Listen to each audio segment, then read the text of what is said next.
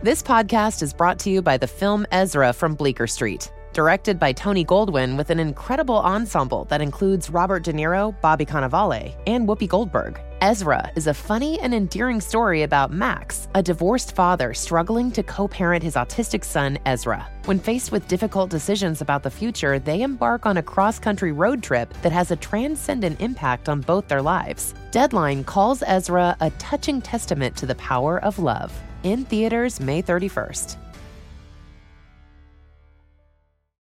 Pampers Cruisers 360 is the must have diaper to help keep your baby from taking it right off, which, if you've experienced this, can lead to complete chaos. With its 360 degree stretchy waistband that moves with your baby for a comfortable fit, your active baby can move freely. Think of it as baby yoga pants.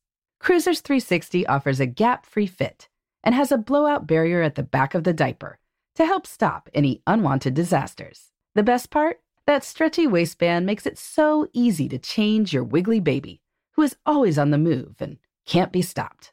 Just rip the sides to remove and roll it up with the disposal tape on the back. Voila!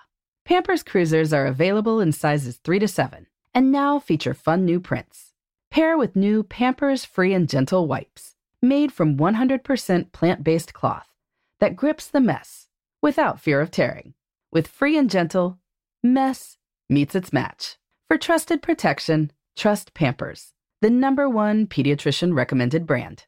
This podcast is sponsored by Cloud Optimizer. As a business owner or IT manager, are your cloud investment costs going up and you don't know why? It's time for Cloud Optimizer. As you migrate your business to the cloud, what you're spending and why you're spending it can get a little hazy. But Cloud Optimizer clears up the mystery and puts the cloud to work for you. Cloud Optimizer starts by analyzing usage patterns, right sizing resources, leveraging discounts you may not be aware of, implementing automation, and much more. And by reducing unnecessary expenses and maximizing performance, Cloud Optimizer guarantees you a savings of five times what you spend for their service. As you utilize cloud based services more and more, you don't have to lose sight or control of your spend. You can stay agile, streamline your costs, and optimize your performance, plus save significant money with Cloud Optimizer. Make the cloud work for you with Cloud Optimizer. Get a free assessment and find out how much you can save by going to cloudoptimizer.com. Go to cloudoptimizer.com for your free assessment. That's cloudoptimizer.com. Hi, this is Laura Vanderkam. I'm a mother of five, an author, journalist, and speaker. And this is Sarah Hart Unger. I'm a mother of three, a practicing physician, and blogger on the side. We are two working parents who love our careers and our families. Welcome to Best of Both Worlds. Here we talk about how real women manage work, family, and time for fun. From figuring out childcare to mapping out long term career goals, we want you to get the most out of life. Welcome to Best of Both Worlds. This is Laura. This is episode 225, which is airing in late November of 2021. I'm going to be interviewing Ingrid Fetell Lee, who is the author of the book Joyful The Surprising Power of Ordinary Things to Create Extraordinary Happiness. She also owns the business called The Aesthetics of Joy and has a really popular TED talk on how certain things make us happy and joyful when we see them, certain physical objects in the world, and how our surroundings can really influence our mood and how we function and whether we are nice to each other or whether we are crabby to each other. Just fascinating stuff. It turns out that uh, if you're in a drab office, you are probably not going to be functioning as your best self. Uh, so you you watched her TED talk, right, Sarah? Yeah, I loved it. I found it very interesting.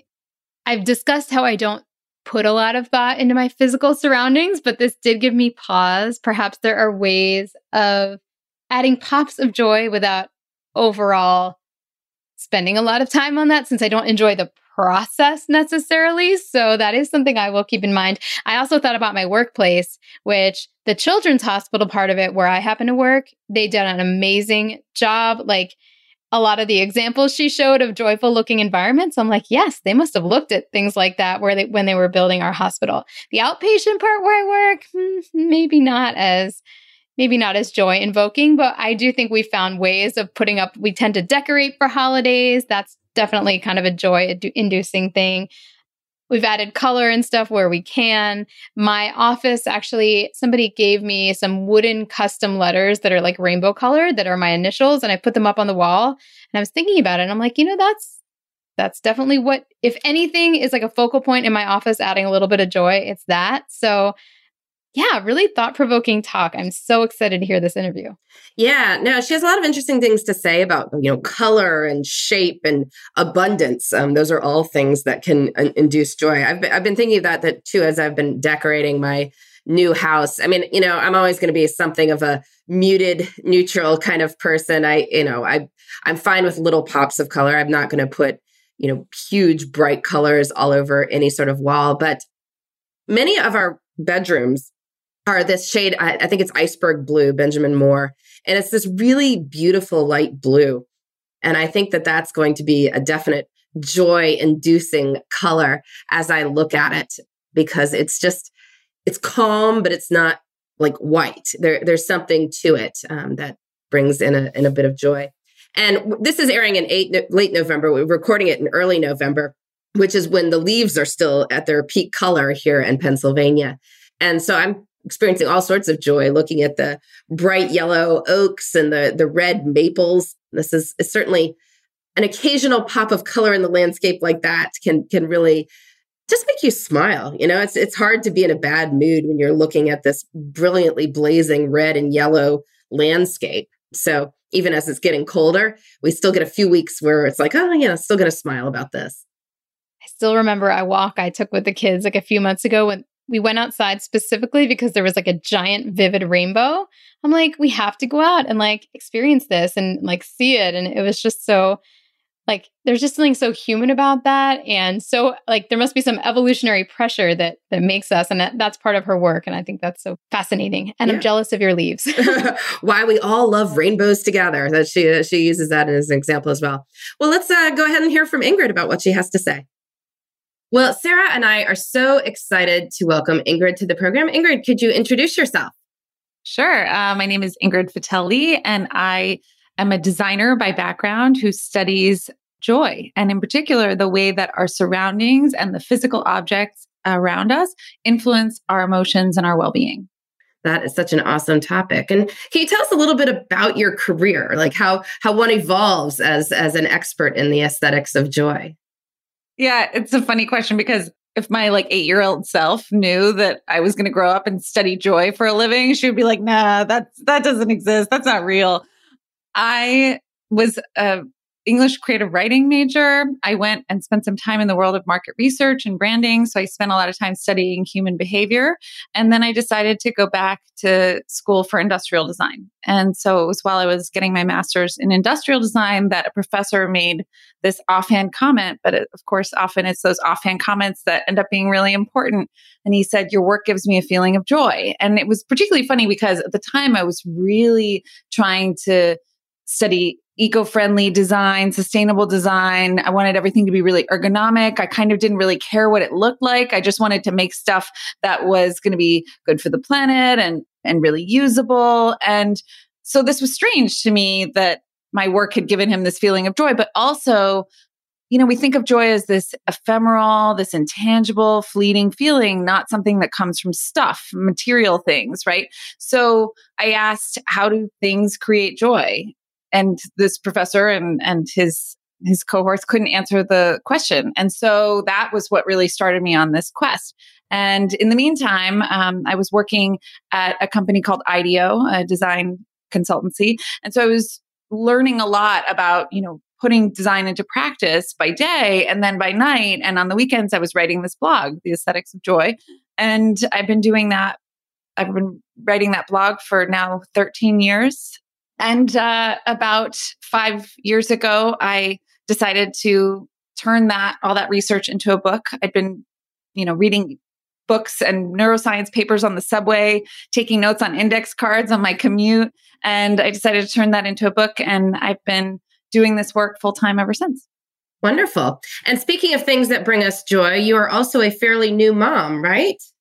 So yeah, I'm I'm a new mom. I have a, a pandemic baby had my first child uh, last June.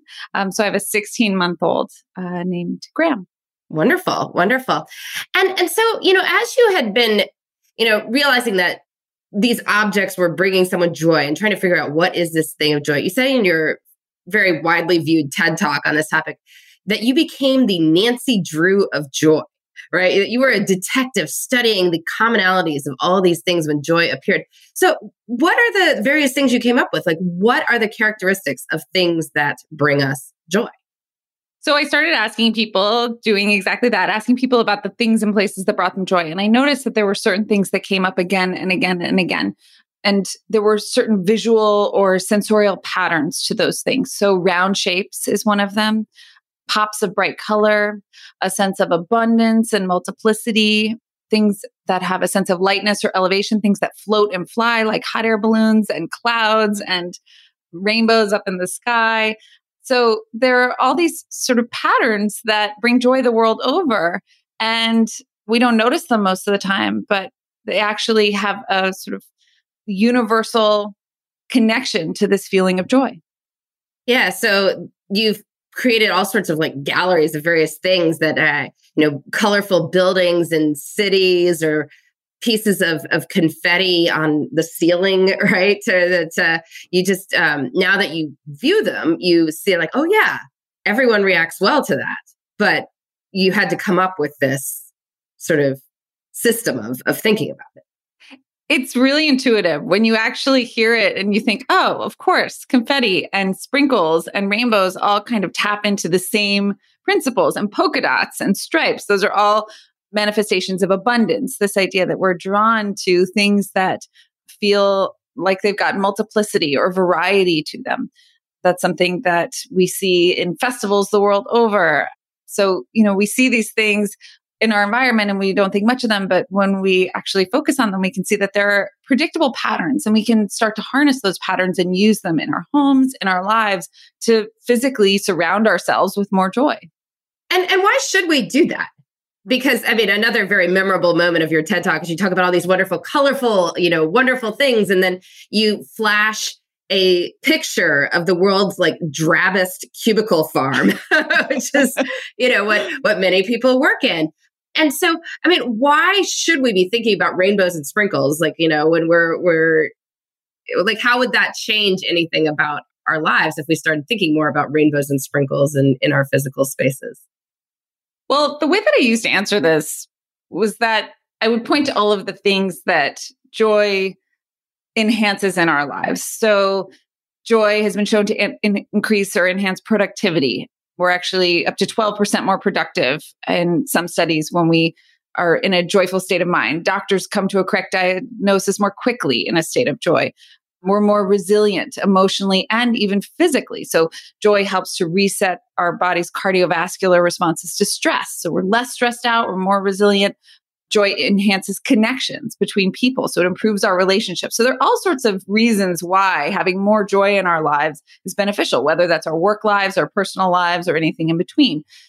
But I think that to some extent, trying to justify it that way misses the point a little bit because I think a lot of us are trained to see joy as this extra in life. It's the thing that we do when we get to the weekend, we get through our work, we have to be productive enough so that we can get to the joy. And that is really a frame of mind that limits our joy. Um, it limits our, it sort of defines joy as this thing in the margins. And I think, you know, as I've come to see it, we've been inculcated with that view, but joy is actually the thing that makes our lives worth living. And I think as we see people right now in the wake of the pandemic starting to make all sorts of shifts around their work and saying, you know what, maybe I don't want to work in an office 60 hours a week. Maybe I don't want to base my whole life around work. Maybe I want to change how I work so that it brings me more joy. I think we're starting to see people become more aware of that fact or start to question whether joy actually belongs on the margins or whether we shouldn't bring it back toward the center of our lives. A good point. All right, well, we're going to take a quick ad break and we'll be right back with Ingrid.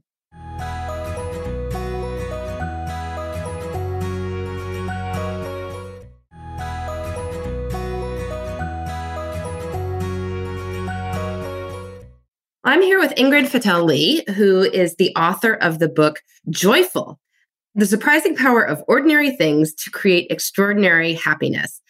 She also owns the business The Aesthetics of Joy, has a very widely viewed TED Talk on finding joy in everyday things.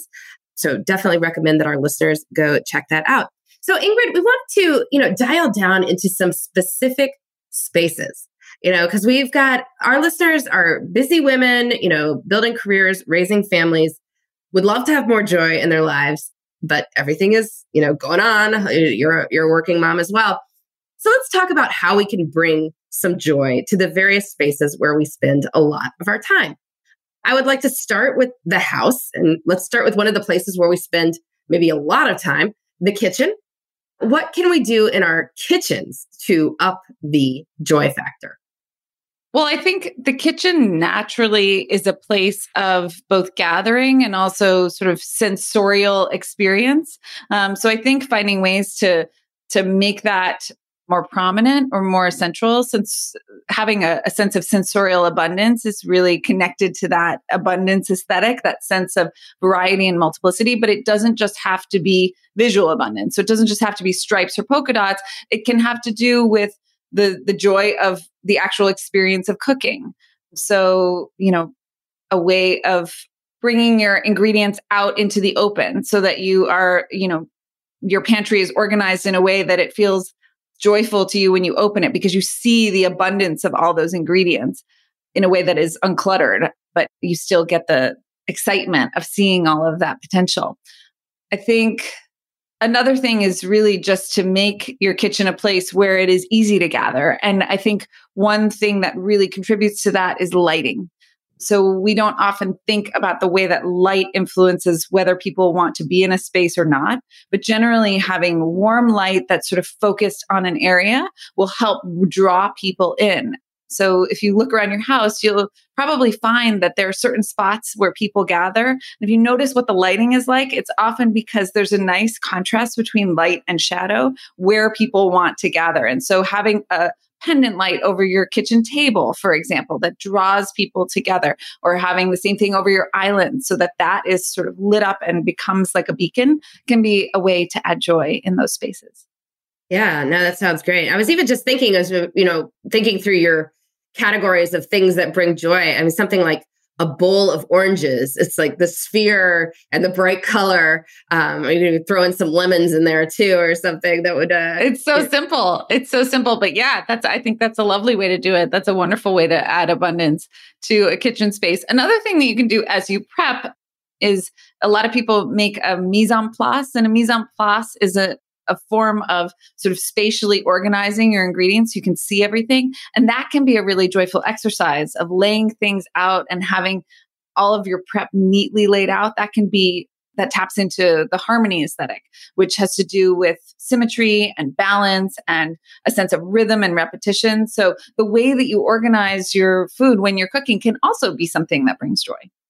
Yeah, and you mentioned the part about the pantry, um, you know, seeing things displayed. I suspect that's why people love to click on those photos on Instagram from the home edit people, right? You know, that they're the canisters of Fruit Loops, even uh, that uh, you know it has the symmetry, but then the bright color within it, right? Is that what we're reacting to? A hundred percent. And I think what you mentioned there is actually this kind of combination between aesthetics. So harmony and abundance work really well together because if you have pure abundance, sometimes that can feel overwhelming.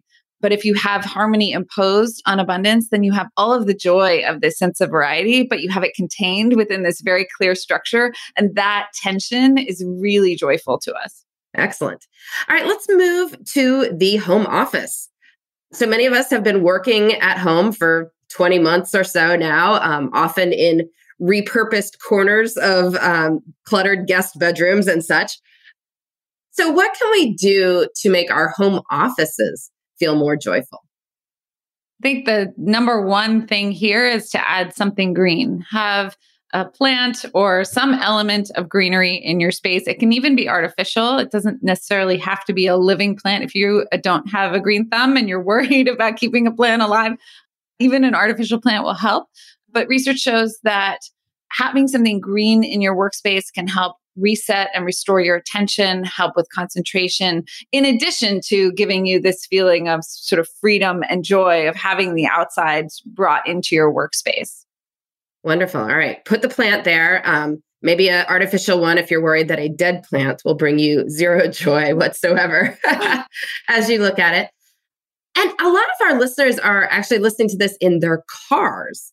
And it occurs to me that, you know, even your car space probably has some way you could make it more joyful, um, you know, particularly if you're spending a lot of time there. What, what should we be thinking about in terms of our cars? I haven't thought about this one as much, but as you mention it, what comes to mind for me is having something silly in the car or having something surprising in the car. I think there opportunities. There are all sorts of little compartments in your car that, you know, close up and that creates a really great potential for surprise. In the house, you know, one of the things I did in my old house was paint cabana stripes on the inside of my hall closet so that every time you would open it, you would have this like bright yellow and white stripes to greet you. And you almost kind of forget about them when it's closed. So that's one of the funny things about space, like uh, creating surprise in space. It feels like a strange thing. You're going to surprise yourself. But in, in a spatial context, you can actually you can close doors or drawers or this is something you can do at home. You can do it in any space in your in your house, but you can also do it in the car because there are so many of those little compartments. So I would be thinking about what kinds of little things you could hide in the car that would give you joy when you are rummaging for something in the glove compartment, for example, or looking for something in that center console. Yeah, you could also do that in your in your home, having something in your home office, having something silly. So something like I don't know, a little dash, you know, those bobble dashboard ornaments would be an example for your car, but in your home office, having something maybe with googly eyes or something cute. Research has actually shown that that can also increase focus, which sounds strange. You think of those things in a car as distracting, or think of those things at your desk as a distraction from your work. But actually, the research shows that that might actually help you focus more. Yeah, because it's cute to look at. If there's something cute to look at, you're not looking at Instagram then, which is also distracting uh, for as you're going about your workday. I'm thinking about sort of like communal places where people gather. I mean, so if you're advising a company, let's say that's that's building an office, and they're like, you know, we would like to make people feel joyful here. You know, we also have work to do.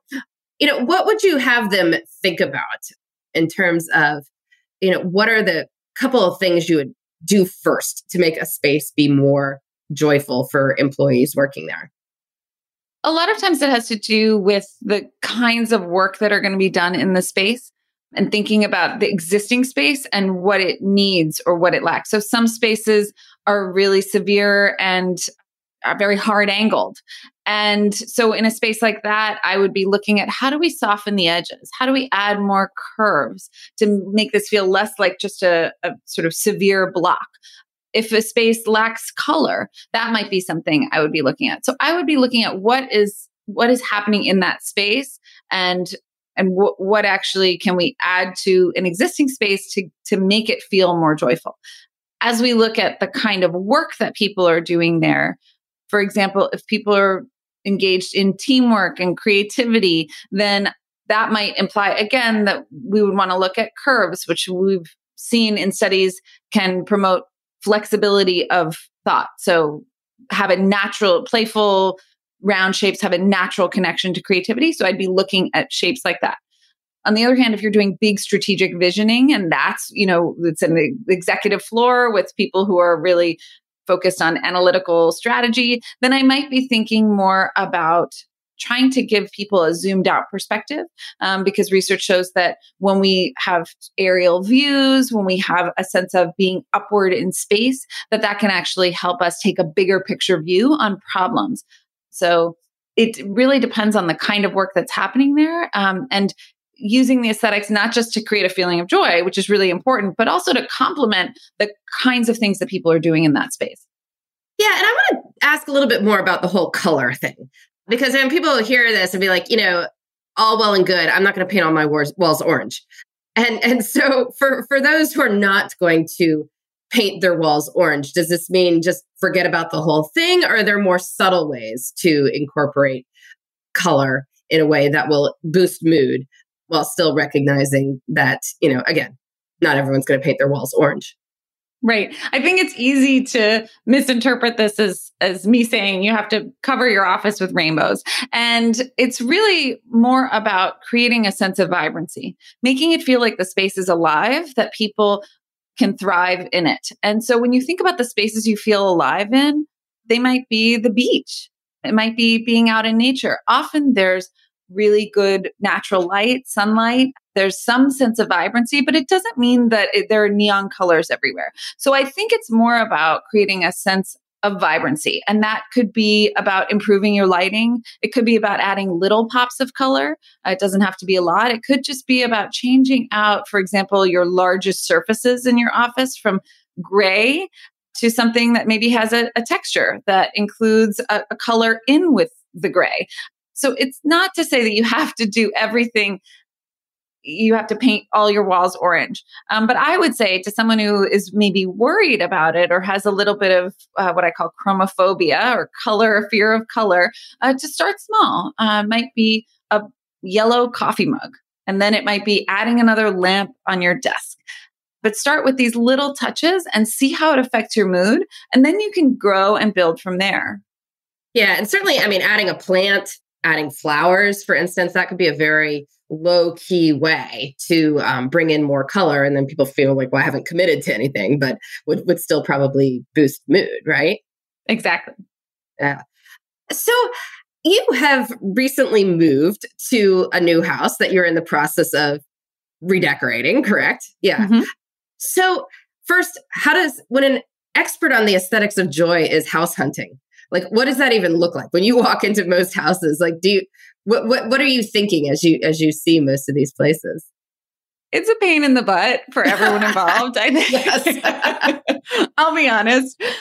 I'm not the easiest house hunter but i'm pretty clear which is good. I generally can walk into a place and know very quickly whether it feels like something i could live in or not we all have an intuition for how a space feels to us and what feels good in a space.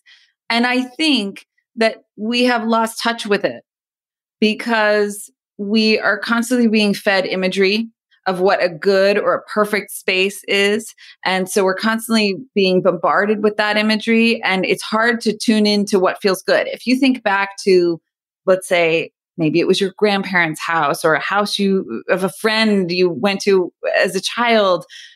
There's always somewhere in your memory that you can reach back to of a home that felt good and it probably wasn't picture perfect. It just felt good. And when you can start to look back at those homes or those places and you can say what is it about these places that feels good to me? That is sort of the the beginning of understanding you know whether a house is going to feel good. So for me there are a few features that i know feel good. Light is always going to be the most important thing because it's one thing that's really hard to change. So if you're buying a house this is something you're going to be living with for a long time. Another thing that is really important to me is having it's very specific but having a circle in the home. I actually learned about this from a designer named Guylaine Vinas, and she pointed out to me that circles in a home feel really good. And what that means is that you have rooms that interconnect where you could actually walk in a circle through the home. So you could walk from the kitchen to the dining room to the entryway and back around. Any home that has one of those circles in it feels really playful for some reason. You can if you had one of those as a kid, you could probably remember playing tag or some kind of game in, in a home like that. So that always is something that I look for because I think that's something that makes a home feel really good. And then as you've, you know, you purchased your home and you've been, um, you know, renovating, I can see behind you that you have half of a wall of wallpaper currently. it is very colorful wallpaper. I'd like to assure our listeners that it is uh, bright and patterned. How, how have you gone around selecting like, you know, the, what you're going to put in the walls? I mean, just very curious to hear about the, the design process. My, my co-host Sarah and I are both moving into new homes in, in January. And so I would just love to hear about how you've been going about doing that. Well, it's different every time, actually. This is the third home that we've done some kind of work to. And each time the process is a little bit different, but I've I've learned a lot over the past few years. And in this instance, partially because of the pandemic and partially because I just kind of wanted a little bit more time, I've really been taking my time with this process and going one room at a time. I teach a course on designing a joyful home, and I feel that uh, in in the course I, I teach a methodology of going room by room. And I think that going room by room is really powerful because it gives you the sense of completion of having one one space completely done before you start to do a little, if you do a little bit here and there, then you feel like it's never done. Whereas if you go room by room and you finish one room at a time, you get the feeling of satisfaction of having your room complete. I think for me, the process always starts with looking at how I want to feel in the space. So this is my office that I'm in right now. And for me, abundance was a big part of it. So I look at the aesthetics of joy and I say, okay, well, what aesthetics connect to how I want to feel in this space. And for me, abundance was a big one because it's a place of creativity, it's a place of ideas. And I know that I think best in those kinds of environments. And so wallpaper was a big part of that. Also, you know, painting my trim so that really felt like this enveloping space. And then once you have that foundation, you can start to bridge to different colors and different spaces, but you have a, a, fundamental set of ideas and it's all connected to how you actually want to live in that space. Excellent. Excellent. And can it be done cheaply? Uh, and are there are there ways that we can uh, you know add joy without spending too much money? Well, I think again, we a lot of us have been conditioned to feel like we need our spaces to be picture perfect, and it's just there is no perfect space. I know that that Pinterest wants to make us believe that there is, but there really is no perfect space. And so when you let go of perfection and you use joy as your guidepost, it frees you up. Um, because you no longer have to make sure that I think it can be very paralyzing if you think, oh my God, I have to get the exact right paint color for this wallpaper. And if I don't get it, then I'm going to have this this really ugly, it's not going to be right because it's not going to be perfect. So if you let go of that and you say, does this color bring me joy? Does this color make me feel good? It's very liberating and it frees you up to not have to fix all the problems. So, one of the things that I think can really help from a cost perspective is to focus on moments that matter. Um, so instead of thinking about your about everything in your home as equally important, think about where are the places you spend the most time. What are the things you want to have happen in a space. So for example, in a in your bedroom, do you just really want a space where you can read a book and be cozy? And if that's the case, then maybe it's your corner with your reading chair and you invest in that moment, in that space and making that moment possible. And the rest of it isn't so important and the rest of it fades into the background. So instead of thinking about it like a picture that I'm going to have to take where everything's going to have to be perfect, think about it as a moment in your life and how you want that moment to feel. And I think that really helps from a cost perspective. Very good advice. Well, Ingrid, we always live in with a love of the week. This is something that we are really enjoying. So I can go first. In the introduction, Sarah and I talked about fall color and how, you know, having we're recording this in early November, and here where I live in Pennsylvania, the fall colors are at their peaks. And I'm just loving looking at Japanese maples, which are just the most brilliant red color right now. And, and you know, many times of the year, you don't get those bright colors in nature.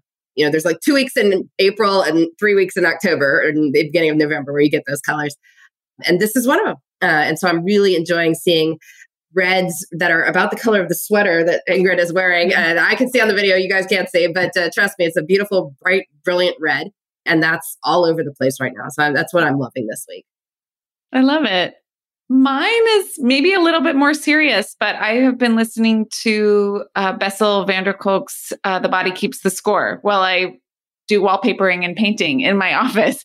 And it's a book that I started a long time ago, but I was never able to finish. And for those who are not familiar with it, it's a book about trauma and the way that all of his research on how we heal trauma and how we come back from trauma. And I have to say, it's a difficult listen, but I have been loving it because it really speaks to a lot of what my work talks about on the lighter side, which is about the connection between our body and our surroundings and our mind and how those three things work as kind of a system.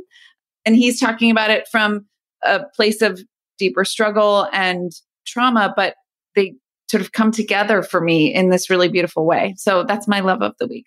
Yep, an excellent book. So people should definitely check that out. And also check out Ingrid's book, Joyful, on, uh, let me get this right this time The Surprising Power of Ordinary Things to Create Extraordinary Happiness. Did I get it right this time? That's it. That's it. All right. So please go check that out. Her website, Aesthetics of Joy, and her TED Talk, um, a great insight into the things that make us happy. So, Ingrid, thank you so much for joining us. Thank you so much for having me.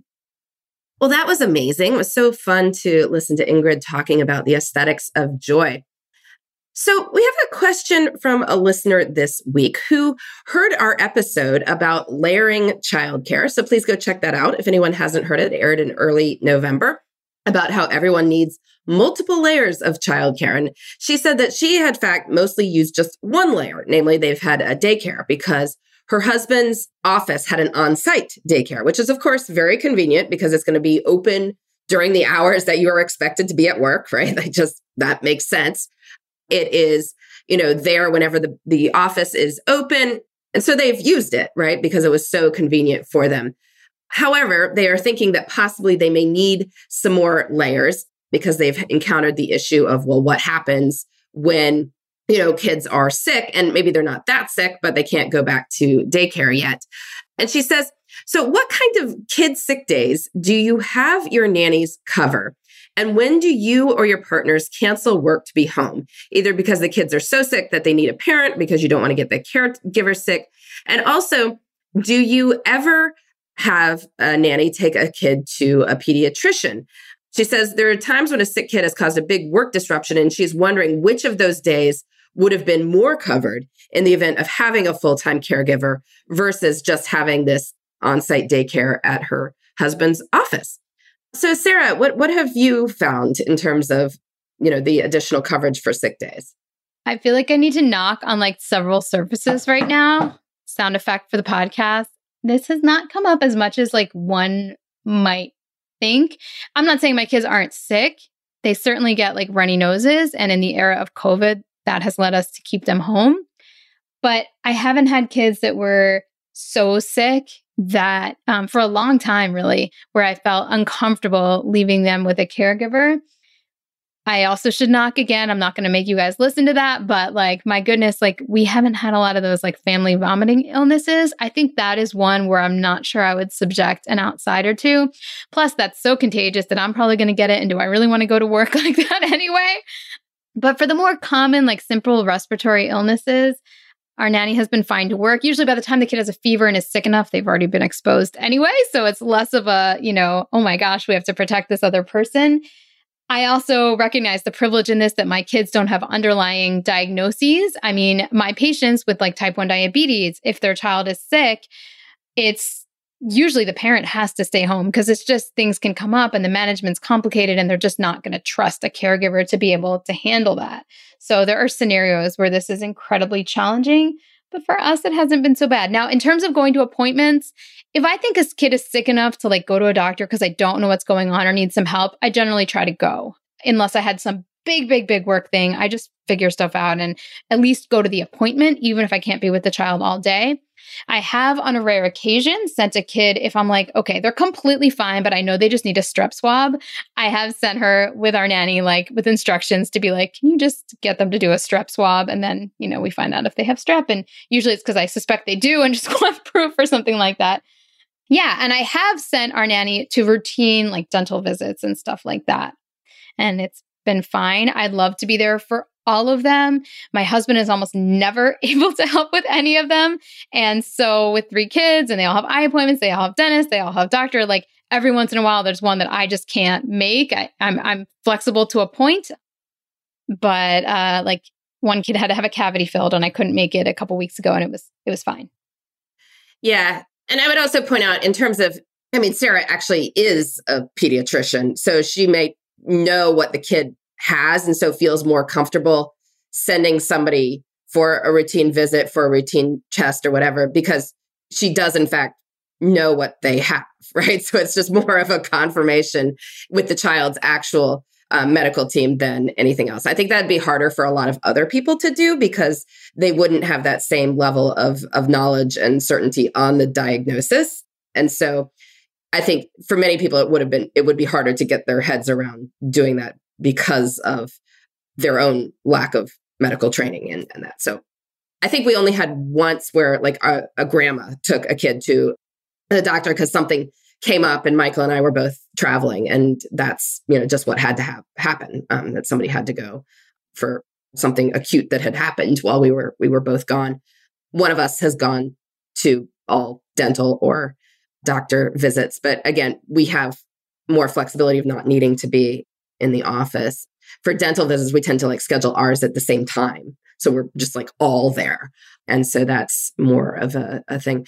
Uh, as for the sickness, though, I, I got to say, we have also found that having a nanny has meant we haven't had to cover as many sick days, which we don't have as many now. But I think obviously, if Henry was in a congregate care setting, he'd be getting sick all the time. It's just the nature of young children in a group setting is they're going to get sick. And then, and many times they're not terribly sick. It's just that if, you know, they have, you know, diarrhea, they can't come back for 24 hours till after it's gone. So you can wind up missing like a whole week, even though they were only really feeling crummy the first day or two. It just took the whole week for it to work its way through their GI system. So, you know, then with a nanny, you wouldn't have that as much because, you know, presumably she would be able to handle the messy diapers as part of the joy of this kind of work. You do it as a parent. If you're caring for kids that's that's part of it.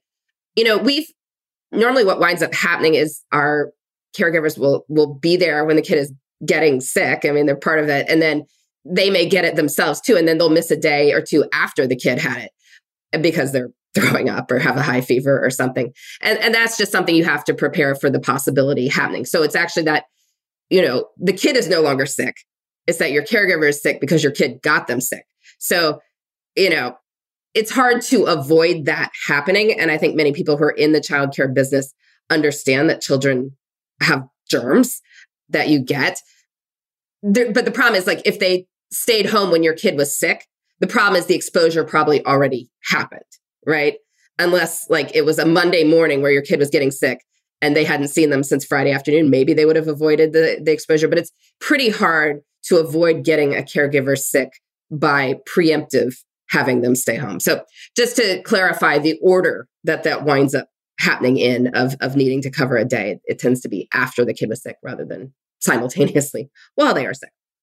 Yes. I mean, case in point, my poor niece just had a very transmissible illness. I won't mention specifics what it was, but even though none of the kids like went to daycare sick, the entire class got it. Because what happens is they've exposed each other before anyone shows any symptoms and then just like it would be for a caregiver. So, I mean, that's how illness spreads. Even if we do a wonderful job of isolating and quarantining ourselves once we show symptoms, unfortunately, a lot of times the damage has already been done. And we're not just speaking about COVID, but all the other things. Everything um, else that children, children can get. get. Yeah. Yes, exactly. All right. Well, this has been Best of Both Worlds. I've been in- interviewing Ingrid Fetell Lee about the aesthetics of joy.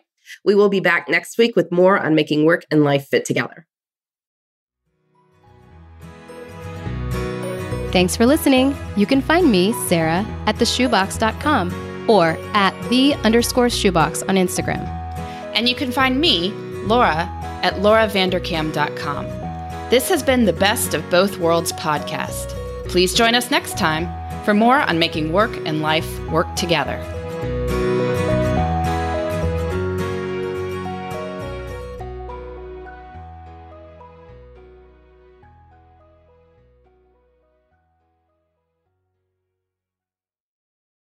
It's brand new, season two. I'm Marisa Thalberg. And I'm Stephen Wolf Bideta, and we're excited to be back having bigger, bolder, and always real conversations. Straight from the C suite front lines of marketing, media, and more. We have great friends joining from people you may know, like Wilmer Valderrama and Bobby Berk. And people you'll want to know. So grab a coffee or, hey, even an Aperol Spritz and come join us on America's number one podcast network, iHeart. Listen to brand new on the iHeart Radio app, Apple Podcasts, or wherever you get your podcasts. The Elevation with Steven Furtick podcast was created with you in mind. This is a podcast for those feeling discouraged or needing guidance from God. Together in this podcast, we'll dive deep into scripture, uncover the powerful truths that will help you rise above your limitations and embrace your full potential.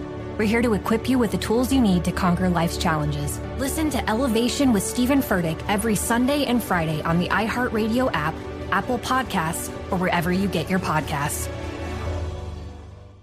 Imagine you're a fly on the wall at a dinner between the mafia, the CIA, and the KGB. That's where my new podcast begins. This is Neil Strauss, host of To Live and Die in LA, and I wanted to quickly tell you about an intense new series about a dangerous spy taught to seduce men for their secrets and sometimes their lives. From Tenderfoot TV, this is To Die For. To Die For is available now. Listen for free on the iHeartRadio app, Apple Podcasts, or wherever you get your podcasts.